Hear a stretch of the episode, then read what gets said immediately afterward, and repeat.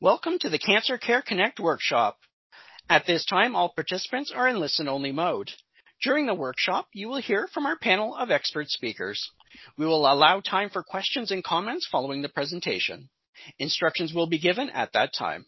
If anyone should require assistance during the workshop, please press star then zero on your touchtone telephone. As a reminder, this workshop is being recorded. I would like to introduce your moderator for today's workshop, Dr. Carolyn Messner, Senior Director of Education and Training at Cancer Care. Please go ahead. Oh, thank you so much, Rob. And I too would like to welcome everyone to today's program, Glioblastoma in Adults Treatment Updates. And today's program is a partnership with the Brain Tumor Foundation and Cancer Care, and you'll be hearing more about the Brain Tumor Foundation soon um, during the program. Um, Uh, and today's program is supported by Bristol Myers Squibb and a grant from Genentech, and I really want to thank them for their support of today's program. Now, we have over 210 participants on the call today, and who come from all over the United States, from both urban, rural, suburban, and frontier communities.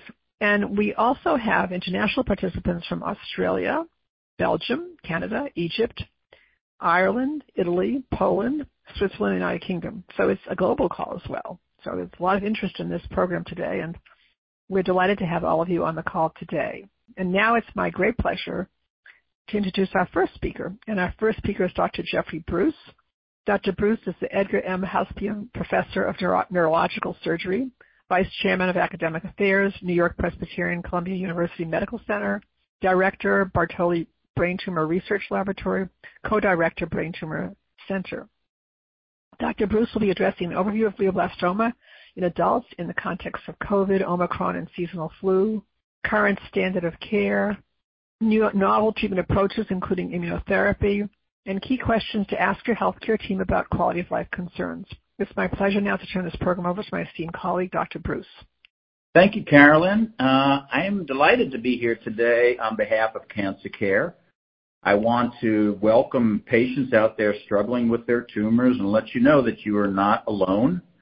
I also want to thank all of the friends and family members who are here today, and thank you for your generosity and support. This is a hopeful time to be involved in the care of brain tumor patients. The worst of the COVID pandemic has passed, and we're able to focus more fully on better treatments. Hopefully, you'll find this Cancer Teleconference useful. I've been associated with this terrific organization for many years and have been able to see firsthand how they provide such wonderful service for many patients and their families. For those of you who are suffering from brain tumors, they're a great source of education and support. I'm gonna start by giving an overview of glioblastoma. This is an exciting time to be in the brain tumor field, as there are many new advances in the diagnosis and treatment of glioblastomas.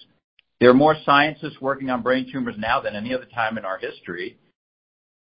Glioblastomas are what is known as a primary brain tumor. That is, they begin in the brain, and they grow from within. This is distinct from metastatic brain tumors, which are tumors that have spread from elsewhere in the body into the brain. Glioblastomas are malignant brain tumors and are the most common type of brain tumor. They can spread to other parts of the brain or spinal cord, but rarely spread to other parts of the body. They are invasive tumors, so most of the treatment is designed to control the tumor at the location in the brain where it begins and originates. Although there are researchers who are trying to determine what causes brain tumors, at this point, no one truly knows. It's clear that nothing you did caused your brain tumor, and there was nothing you could have done to prevent it. Glioblastomas are diagnosed when patients develop any of a number of symptoms. Some general signs of brain tumors include headaches, seizures, weakness, balance problems, personality changes, or nausea. Depending on where the tumor is located in the brain, one can have specific symptoms such as speech difficulties, confusion about the right or left side of the body, balance problems problems with fine motor functions such as writing or buttoning a shirt, problems understanding words, or difficulty walking. any of these symptoms can lead your doctor to suspect a brain tumor. The diagnosis is then made with an MRI scan. So although the pandemic has settled down, one thing on everyone's mind is how COVID is going to affect me and my brain tumor. You have heard all the warnings about the virus and the need for vaccinations. Now, more than ever, it's important to stay as healthy as possible with good diet, exercise, and activity, as well as addressing issues such as stress. You should be aware that one of the features of having glioblastoma is that your immune system is suppressed, not only from the effects of the tumor itself, but from the fact that you might be taking steroids at different points during your treatment period. All of this works against the immune system. Therefore, a common sense approach to avoiding contagious diseases, Uh, which includes not only COVID, but also things like seasonal flu. So being up to date on your vaccinations, obviously for COVID, but also for the for seasonal flu. And then it makes sense to have good hand-washing techniques, use a mask as appropriate, and avoid crowded situations as much as possible. So you are at higher risk, and it's important to just use common sense uh, strategies to to keep that risk as minimal as possible. Okay. Let me begin by talking about the standard of care for glioblastoma. Current standard of care relies on surgery, followed by six weeks of radiation, and then chemotherapy with Temodar. In the treatment of glioblastoma, the goal of surgery is to try and remove as much tumor as safely possible. Depending on where the tumor is located, a surgeon may be able to remove most of it or only a small portion of it. In some cases, only a biopsy may be reasonable. The problem with these tumors is that they invade into the normal brain, so it's not possible to completely remove them. There are a variety of techniques and tools that make surgery safer than ever. Surgery accomplishes two goals. One is to remove some of the mass effect or pressure on the brain that is causing problems. The other is to provide tissue to give to the pathologist so that he or she can make the diagnosis. Pathologists now have sophisticated methods of analyzing specialized molecular characteristics of the tumor, which can give an idea about prognosis and even potentially what treatments might be best. You may be familiar with some of these terms, such as methylation status or IDH mutation. Once the surgery is complete and the patient has recovered, he or she will undergo 30 treatments of radiation therapy. This is generally given Monday through Friday for six weeks. It's generally painless, but some of the side effects can include hair loss, tiredness, and skin irritation. Radiation damages the DNA in tumor cells that cause tumor cells to grow.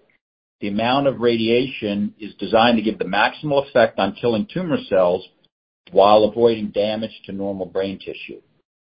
Chemotherapy is given as well. The standard chemotherapy is a drug called temozolomide, otherwise known as Temodar. This drug has shown to be effective at slowing down tumor growth. It's sometimes given during the radiation, sometimes given after. In any event, it's effective in any manner that it's given. As I mentioned earlier, this has never been a better time for brain tumor research. A variety of new treatments are being developed. The ones that people are most familiar with are different types of chemotherapy and the very promising areas of immunotherapy.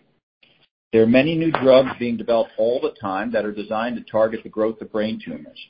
Some of the novel treatment approaches include ways to alter the chemotherapy so that it gets better penetration into the brain. Also, many of these drugs are designed to have less side effects and to be more effective at killing tumor cells.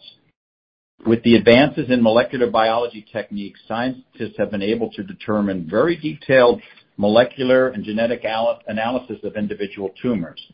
This has led to a lot of excitement into the area of so-called personalized medicine. And what this means is that scientists can analyze a given tumor and determine what parts of the tumor are causing the tumor to grow and what parts are different from other people's tumors. With that in mind, it may be possible to develop special drugs that target these individual problems and an individual person's given tumor. This work is very preliminary. It's not been developed to the point that it can be mass-produced for every individual, but that is hopefully something on the horizon. Other types of drug out there are designed to affect blood vessels in the brain or to block the invasion of the brain by tumor cells. Additionally, some new methods of drug delivery are being tested, including a strategy known as convection-enhanced delivery, where high doses of the drugs are pumped directly into the tumor and to the surrounding brain. Finally, there are some new developments in everything from gene therapy and the use of viruses to attack certain parts of the tumor. These treatments are part of a trend known as biological therapies, where specialized viruses or bacteria and products from them can be used to kill cancer cells. These sophisticated treatments have been working worked out in research laboratories for many years and are just getting into the clinic now. They are holding out a lot of hope because they represent entirely new approaches to treatment. One of the very promising areas for brain tumors is the field of immunotherapy. These are treatments that use vaccines and other strategies to help the tumor's own immune system to eliminate the tumor. The immune system in human beings is remarkable. It's what allows you to get rid of viruses and bacteria that cause the flu and other types of infections.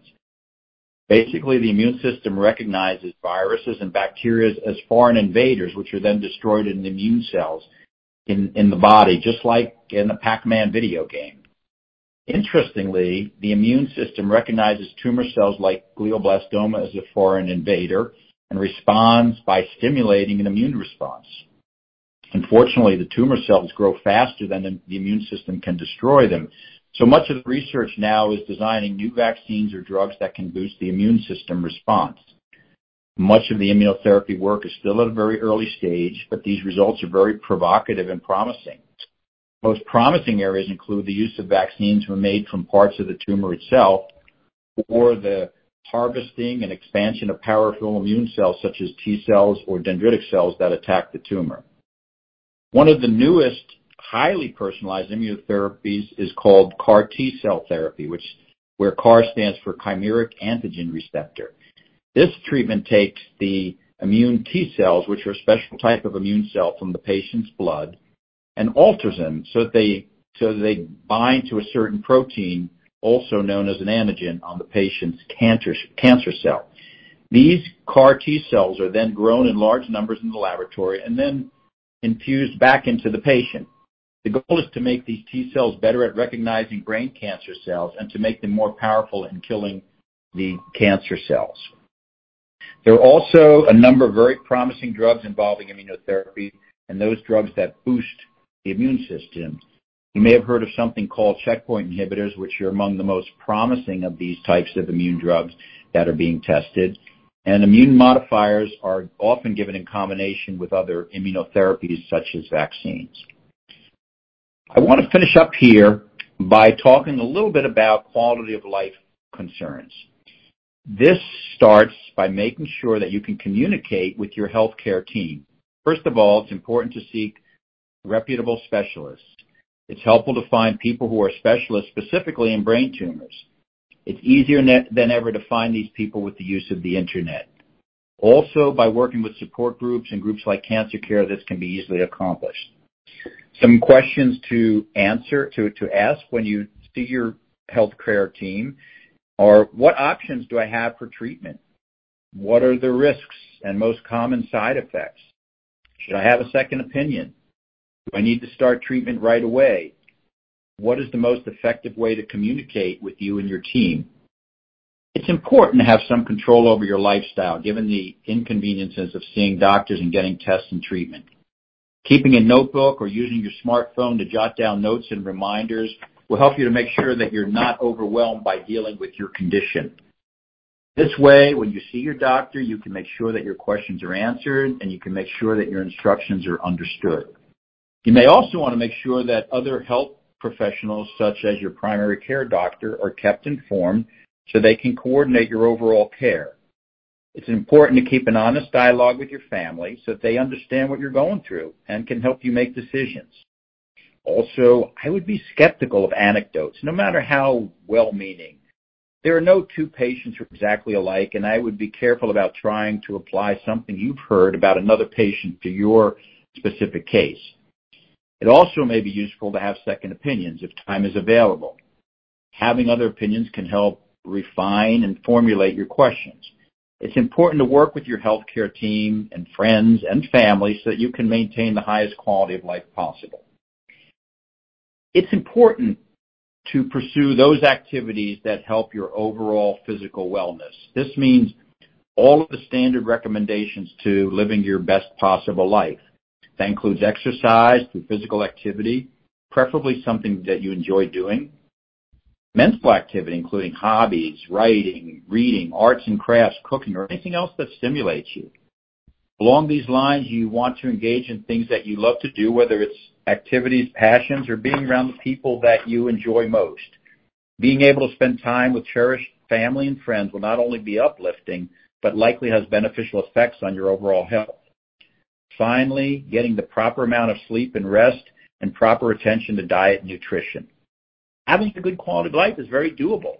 Just because you have a brain tumor, no one's saying that you cannot visit a mall and enjoy a birthday party, have a nice meal, or see a good movie. It's important to continue to live your life to the highest degree possible, despite any diagnosis or side effects that you may be suffering. This is by far the best way to cope with your tumor.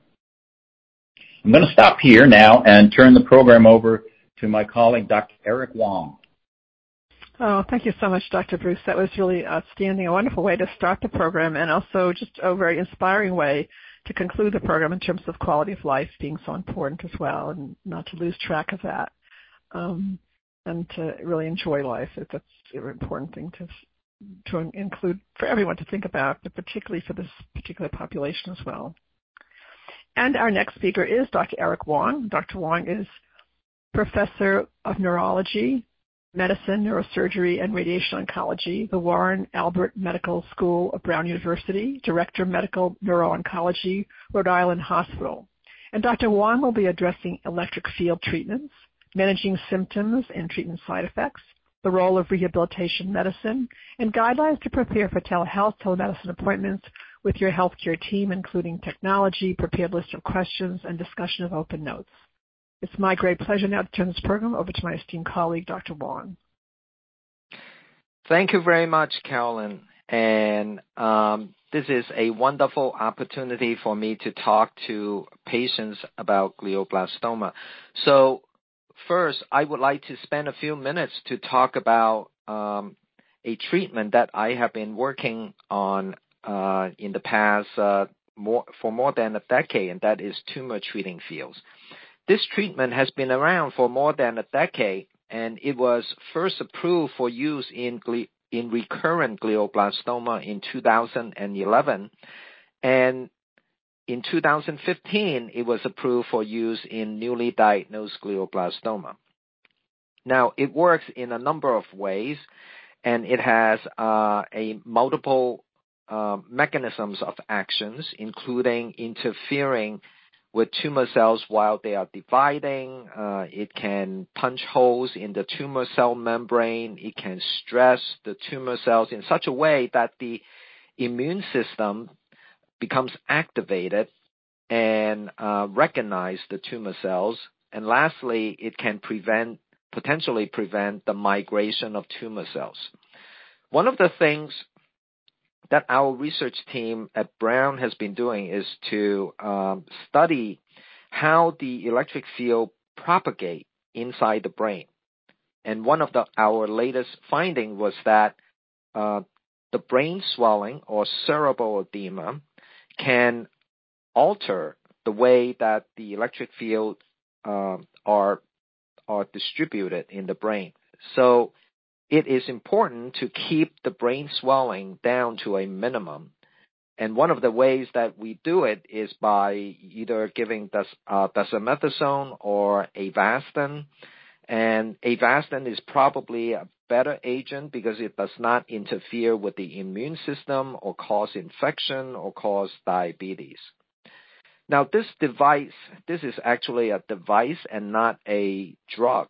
And this device involves patients shaving their hair, and uh, they and one of their family members or friends needs to apply two pairs of um, of the uh, transducer arrays onto their scalp. And these electric fields would permeate on the surface of the scalp into the brain.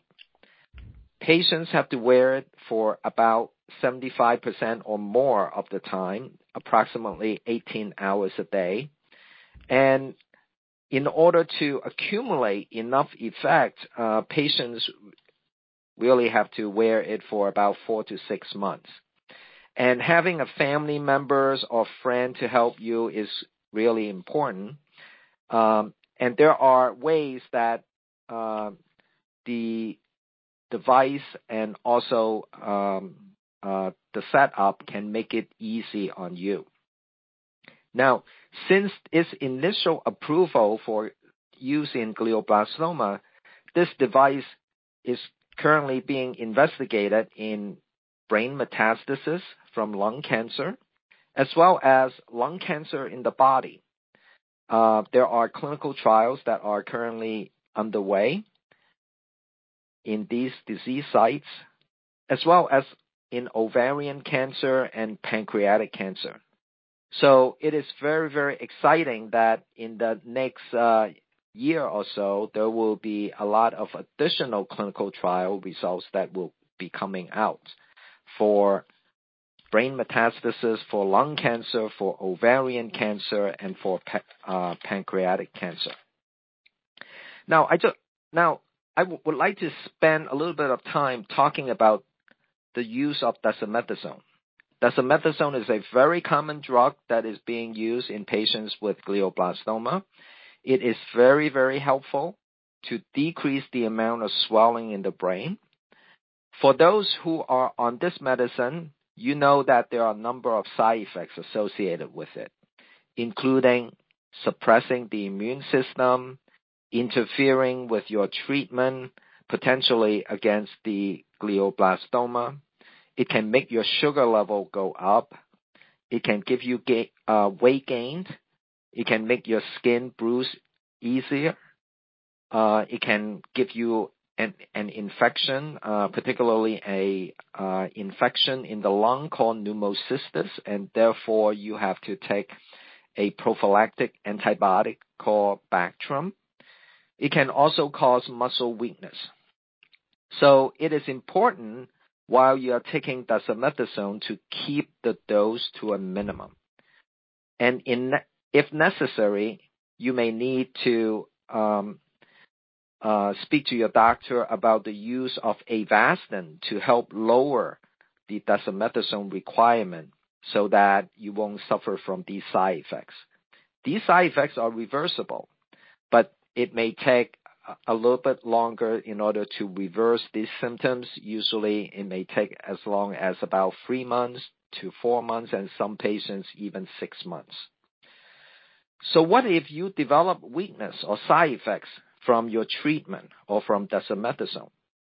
Well, um, one of the benefits of rehabilitation is that it can strengthen your muscle, it can give you more energy, and in fact, if you have the stamina, I would encourage um, all the glioblastoma patients uh, to walk, and this is a very, very easy exercise to do, particularly when the weather is getting warmer these days in the United States. Um, rehabilitation is important because it can help you to regain your strength. It can help you to regain your balance. It can um, help you to regain your stamina. Doing rehabilitation would also keep you active, and activities can also prevent clots from forming in your legs or in your lungs. So talk to your doctors, talk to your nurses, and talk to your physical therapist. Nowadays, um, there are also advances in um, in technology. So nowadays it is easier to see a doctor um, than ever. So, but I would like to say a few things about um, how to navigate uh, telehealth or telemedicine. everyone probably heard of telemedicine, and there are a number of things that you may need to do in order to make your telemedicine visit as productive as possible. So, for example, um, getting a good computer, and particularly a computer with a camera, because um, it is important for doctors to get a visual on you, to see how you are doing, to see how you breathe, and to see how you walk, and to see whether or not you are suffering from side effects from a variety of medications, including the dexamethasone. Uh, computer prices and also uh, camera prices are dropping, and you can easily find a computer with camera um, uh, ju- uh, just for a few hundred dollars. Be prepared before the visit. Bring your medication bottles or a list of your medications as well as the doses, and prepare a list of questions. And have a trusted family member or friends to help you to take notes. Um, and then turn your camera on to allow your doctor to see you so that he or she can get a visual on you. So I hope these messages are helpful, and um, and I would be happy to answer any questions that you may have. Thank you very much. Oh, thank you so much, Dr. Wong. That was an outstanding presentation. Lots of wonderful information and new information also. And um, I know there'll be questions for you during the uh, Q&A period as well. So thank you. And our next speaker is Ms. Susie Schnorr, and Ms. Schnorr is an executive director of the Brain Tumor Foundation. Uh, she is the executive director of the Brain Tumor Foundation, and she'll be addressing the Brain Tumor Foundation's free programs and services, and she'll be providing ways that you can contact the um, Brain Tumor Foundation. It's really my great pleasure now to turn this program over to my esteemed colleague, Ms. Schnorr. Thank you, Carolyn, um, and uh, thanks, uh, Dr. Bruce and Dr. Wong, um, for your wonderful presentations. Um, just a few words about the Brain Tumor Foundation. Our mission is to support patients and families who are dealing with a brain tumor. Uh, we do provide support groups, awareness events, informational panels, medical referrals, and innovative initiatives, um, such as our soon-to-be-released KIDS app.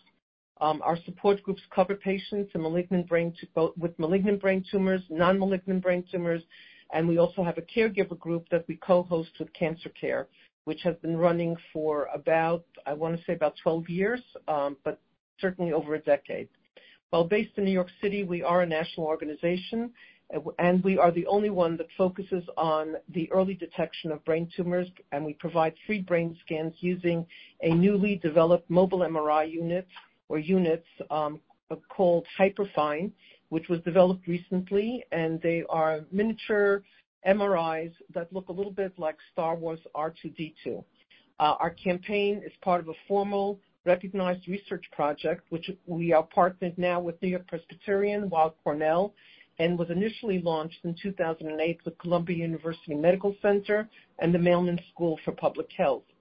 Our website, um, which we uh, hope that you will visit, is uh, www.braintumorfoundation.org. Um, or you can email Gerry, that's G-E-R-R-Y, at braintumorfoundation.org for more information about our programs and the latest in Brain Tumor Foundation news. Um, I'm keeping it brief because I know that there are a number of people who would have questions, both for the doctors and possibly for myself. Um, and hopefully we can provide you with whatever information and support that you are looking for. Oh, thank you so much, Ms. Schnorr. That was really wonderful, and I think that um, this is just a wonderful organization. We are honored to be partnering with you on this program, and definitely this is a go-to organization for many of our participants on the program today. If you haven't already taken advantage of their services, please do. They really are um, very innovative in what they're doing. And um, I'm just going to say a few words about uh, cancer care services, and then we're going to take some. Um, we'll move on to a Q&A. Um, but um, I do want to say a few words about Cancer Care's fee programs and services. So Cancer Care is a national organization, and we provide oncology social work services to people um, throughout the country. Um, and we have a hope line, 800-813-4673, and people call that number often in the United States and they will speak with an oncology social worker and um, they will usually call with a question. They have some issue on their mind, and then the social worker will go over with them all our other services that we provide as well. In addition to that, we do offer both financial and co-payment assistance, which is invaluable to many of our many people throughout the country. Um, we do help with child care, home care, transportation as well. And um, we also um, offer workshops like this, and we offer publications. And you can also visit our website for a very full description of our services at www.cancercare.org. And now we're going to move on to the to the Q&A. I'm going to um, ask Rob to explain to you how to queue up for questions, and uh, I'm going to try to take as many of your questions as possible. Rob? Thank you. Ladies and gentlemen, at this time, we will take questions from the web only. You may submit questions by clicking Ask a Question. Okay, so we have a question um, actually for um, Dr. Wong. How does uh, tumor treating fields actually slow tumor growth? What is the method of action? Um, okay, there are a number of mechanisms of actions. Um, because tumor treating field is a physical method. It is not a drug. So um, a physical method can cause a number of effects on the tumor cells. The most prominent effect that we can potentially see uh, under a microscope is that it disrupts the tumor cells as they are dividing. So as you know, most of the cells in the brain are not dividing. The nerve cells are not dividing. The supportive cells are usually not dividing. Okay, the tumor cells, but the tumor cells are dividing, and therefore uh, there's some selectivity of electric field therapy against the tumor cells. So that's one mechanism of action.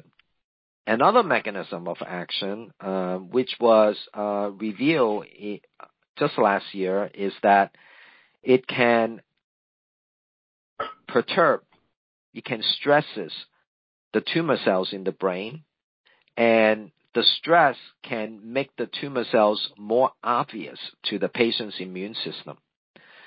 So therefore, it is very, very important for patients uh, who are using tumor treating fields uh, to do away with, if at all possible, do away with medications that may suppress the immune system. So, for example, dexamethasone is one of the um, medications that is commonly used that can suppress the immune system. So it is worthwhile for you to talk to your doctor whether or not you can get the dexamethasone dosage to a minimum. Now you can do it in one or two ways. One is that you can just slowly wean it off, or another way would be to use uh, Avastin, um, which also has anti-brain swelling effect. To use it uh, as a substitute of uh, dexamethasone as well, or to use it to minimize the dose of dexamethasone. So uh, these are the two major mechanism of actions of tumor treating fields. Excellent. Thank you so much. Thank you. Um, and a question for Dr. Bruce. Um, do you believe that, that um, uh, people should continue to receive um, COVID booster shots? Yeah, as, as I explained, I, I understand that that there's controversy about COVID and about vaccines, but I think when you have a brain tumor, I think you have to err on the side of doing as much as you can to protect yourself. And um, there, the I, think the data very strongly support the use of of the uh, initial vaccines.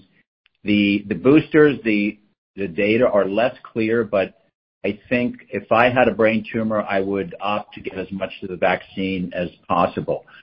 By all accounts, the amount of side effects from boosters seems to be pretty small, and I think the benefits outweigh the risks. In the context of of we can't know everything possible about viruses and vaccines, but I would just say, uh, for someone with a brain tumor, I think protect yourself as much as you can, and that means getting getting as much of the vaccine as possible. Excellent. Thank you so much. And a question for, and that's really important, I think, across the board. Um so thank you for for that, Dr. Bruce, and thank you for the question. Um and for Dr. Wong, I've been having a lot of vertigo. This is frustrating considering I'm a dancer and used to dance daily for exercise. Can you speak to some ways to help with this? If you could. Address this in a general way, because I realize it's a particular situation, but just in general and. Mm-hmm. Mm-hmm. Okay. So um most patients with uh, brain tumors do not have vertigo. So um, so when I hear patients with vertigo, one of the questions that I have would be, is there swelling in the brain? You may want to talk to your doctor about uh your MR your recent MRI results and see whether or not there's more swelling.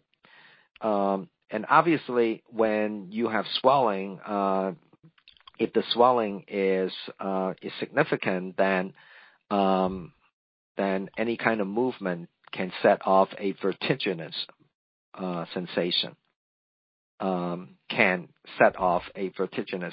Not all the time, not in all patients, but in certain selective patients, can do that. Now, patients with brain tumors, they can also have vertigo just because they have vertigo, okay? Because vertigo is a uh is um is a potential neurological problems in the general population.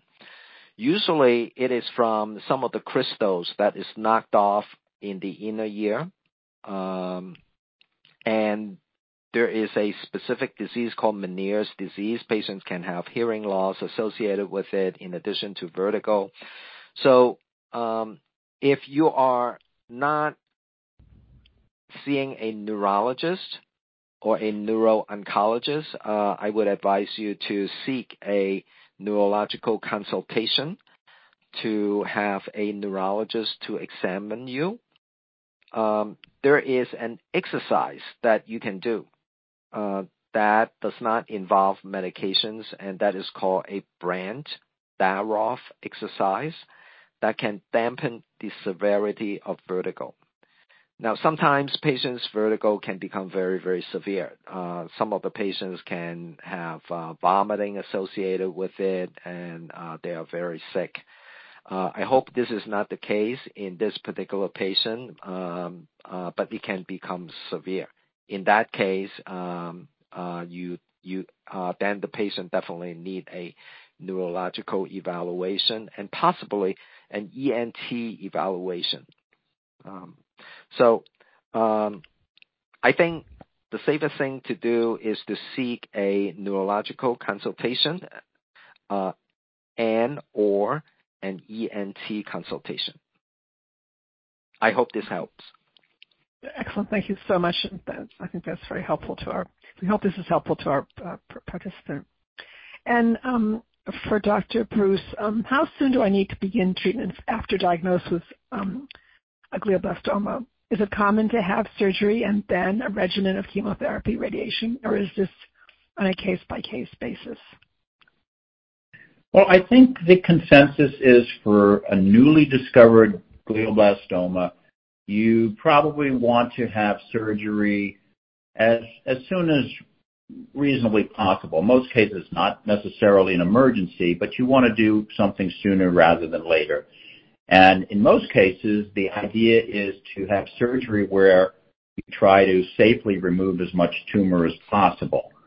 And uh, in some cases, if the tumor is located in a very important location in the brain, such as the area that you need for speech or the or the area that you need for for motor function, um, you you may the, the surgeons may feel that it's dangerous to do anything more than just remove a small amount of the tumor to make the diagnosis.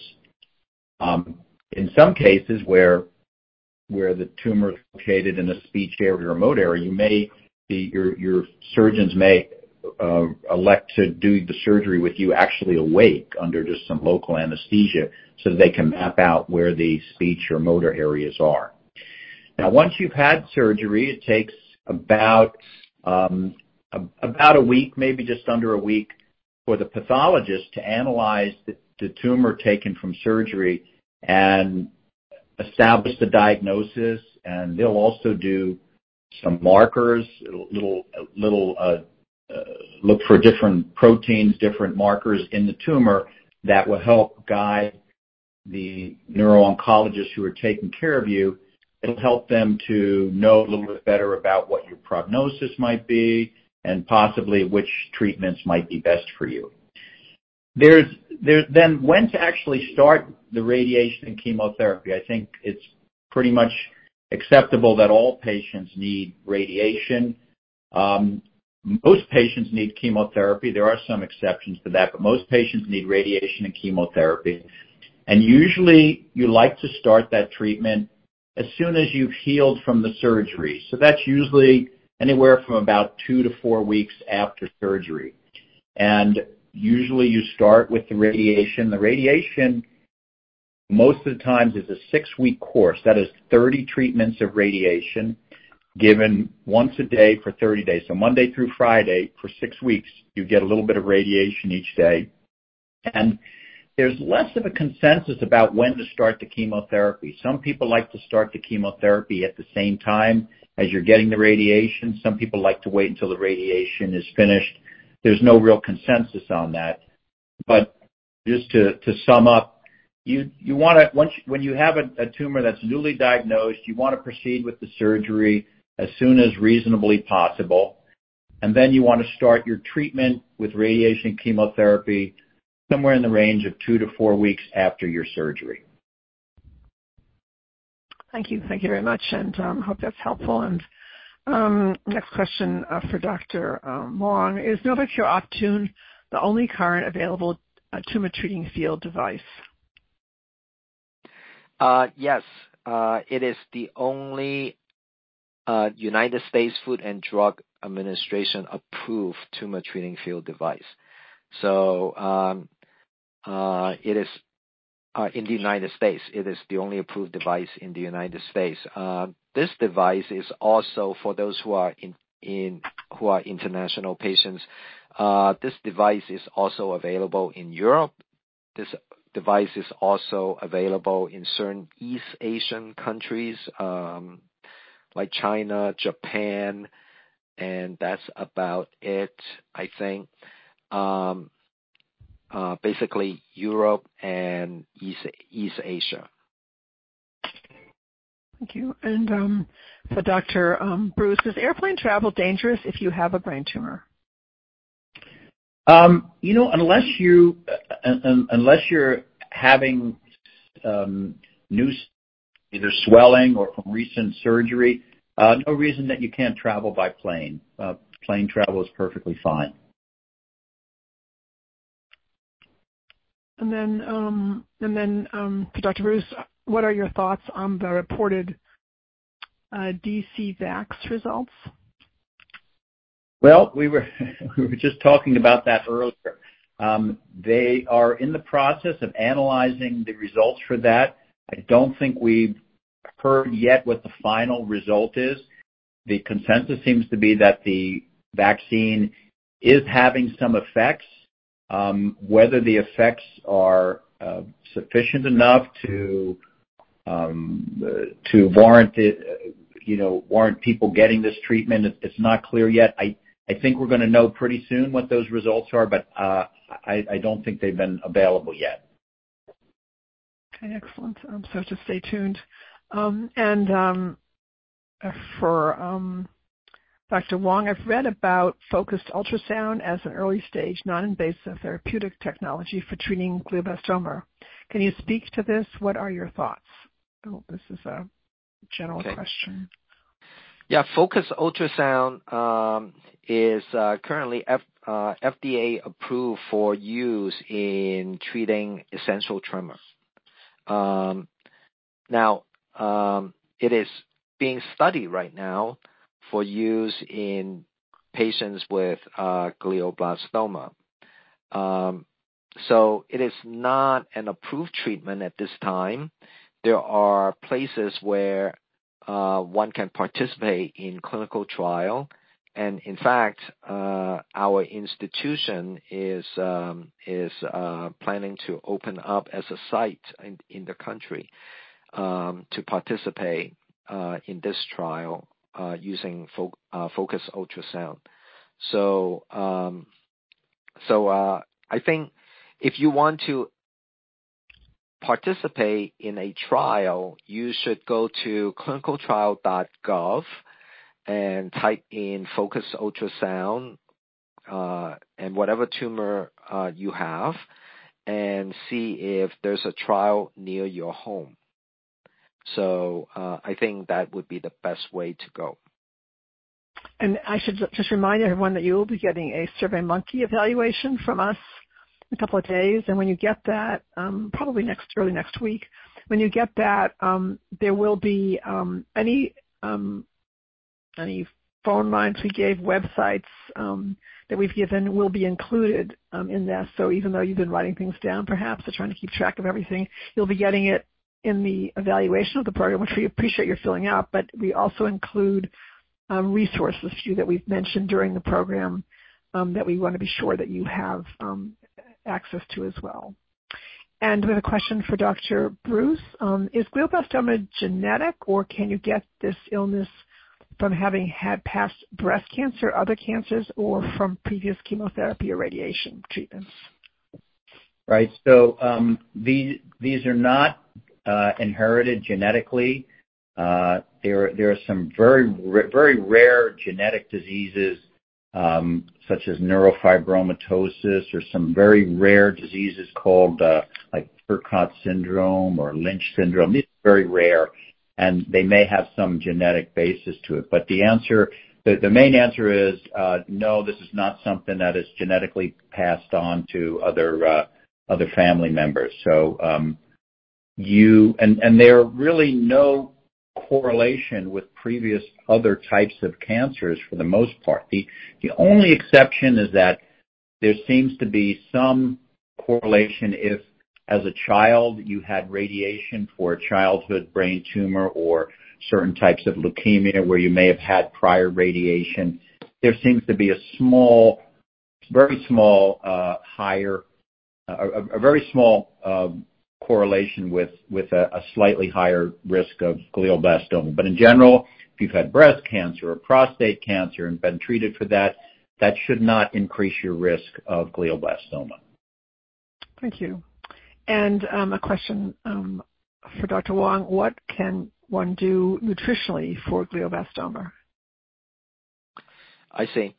So um, I think the most important thing is uh, to eat a healthy diet, and as well as uh, eating a well-balanced, uh, healthy diet. Okay.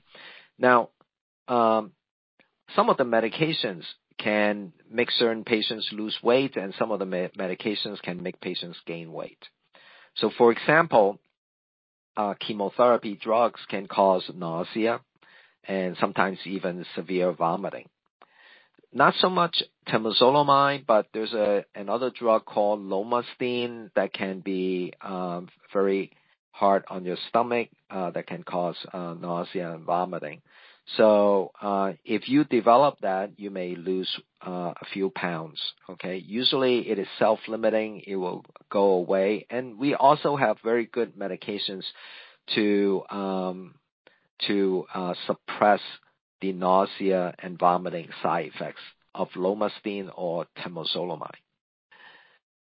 Patients often have more problems with weight gain, and that is because uh, the steroid medication, that's dexamethasone, makes patients gain weight.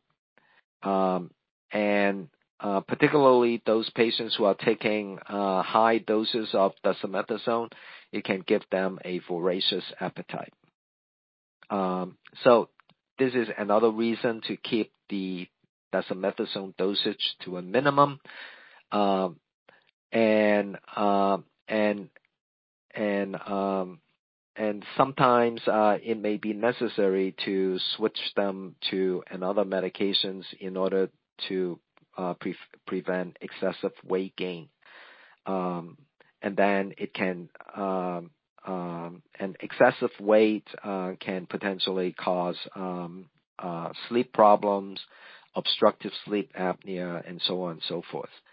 So um but uh eating a balanced diet with with with with fruits and vegetables, um, as well as uh, regular exercise would help. So so these are my recommendations. Excellent. Thank you. Thank you so much, Dr. Wong. That's very helpful. Um, and for Dr. Bruce, my dad just finished radiation about a month ago and is on maintenance chemotherapy. We will not know if the treatment is working until August. However, it seems like he is progressing, and we would like to see about getting him enrolled in a clinical trial sooner than later. Any advice on how to speed up the process? Well, I don't think there's any secret about speeding up the process. I think almost any major medical center, particularly a medical center that's associated with a university, and no matter where you live in this country, there's probably some place well within driving distance. Uh, I think you simply need to contact them and set up an appointment for a consultation. Um, They should be able to accommodate you within, uh you know, most times it's within within a week. I mean, here at Columbia, we try to make sure everyone is seen within a week, but you should be able to get an appointment within a couple of weeks. And then you simply have to find out what clinical trials are open at that center. A lot of this can. If you if you're lucky enough to be in a in a metropolitan area, there were multiple medical centers, then I think you can simply go online and get some information about what kind of clinical trials may be open or which which places seem to have more uh more clinical trials ongoing and and simply make an appointment. I you know, people that are doing clinical trials for brain tumors, they're in the business of getting patients. They they want patients. They need patients. So they would would gladly review your case and determine whether you're a good candidate for whatever treatments they have available. Excellent. And as we conclude the program, I'd like to ask our speakers to just provide a takeaway, um, starting with Dr. Bruce, then Dr. Wong, then Anish Schnorr. Um, just in terms of takeaway, what you'd like people to take away from today's program, um, a sentence or two. Well, I think the takeaway is that the science and research has moved very far ahead in understanding glioblastoma, understanding the genetic and the molecular basis at a very at a very fine level. And scientists are using that to develop new treatments. And most of the time, you don't hear about a treatment until it's actually already ready to go in the clinic.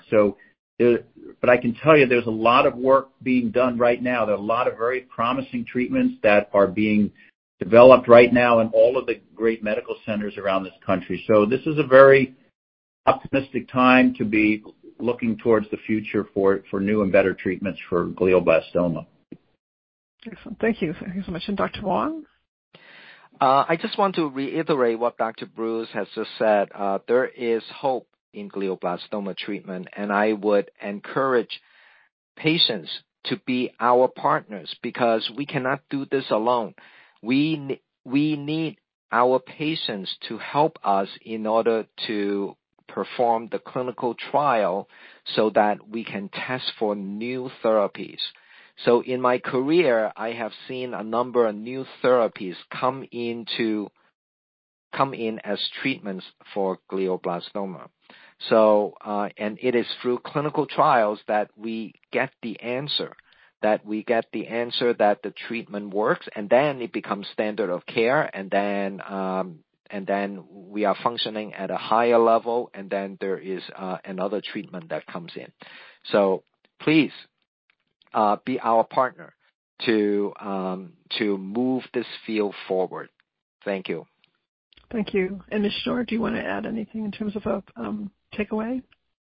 Sure. I just want to reconfirm that brain tumor patients and their families don't have to feel that they're alone. Uh, they do have allies and support systems all over the country, including uh, the ones that we provide through the Brain Tumor Foundation. Um, it's very lonely and a very challenging time for families uh, when they're affected by brain tumors, but there are um, support systems and mechanisms available, and they should really take advantage of what is out there and ask for help.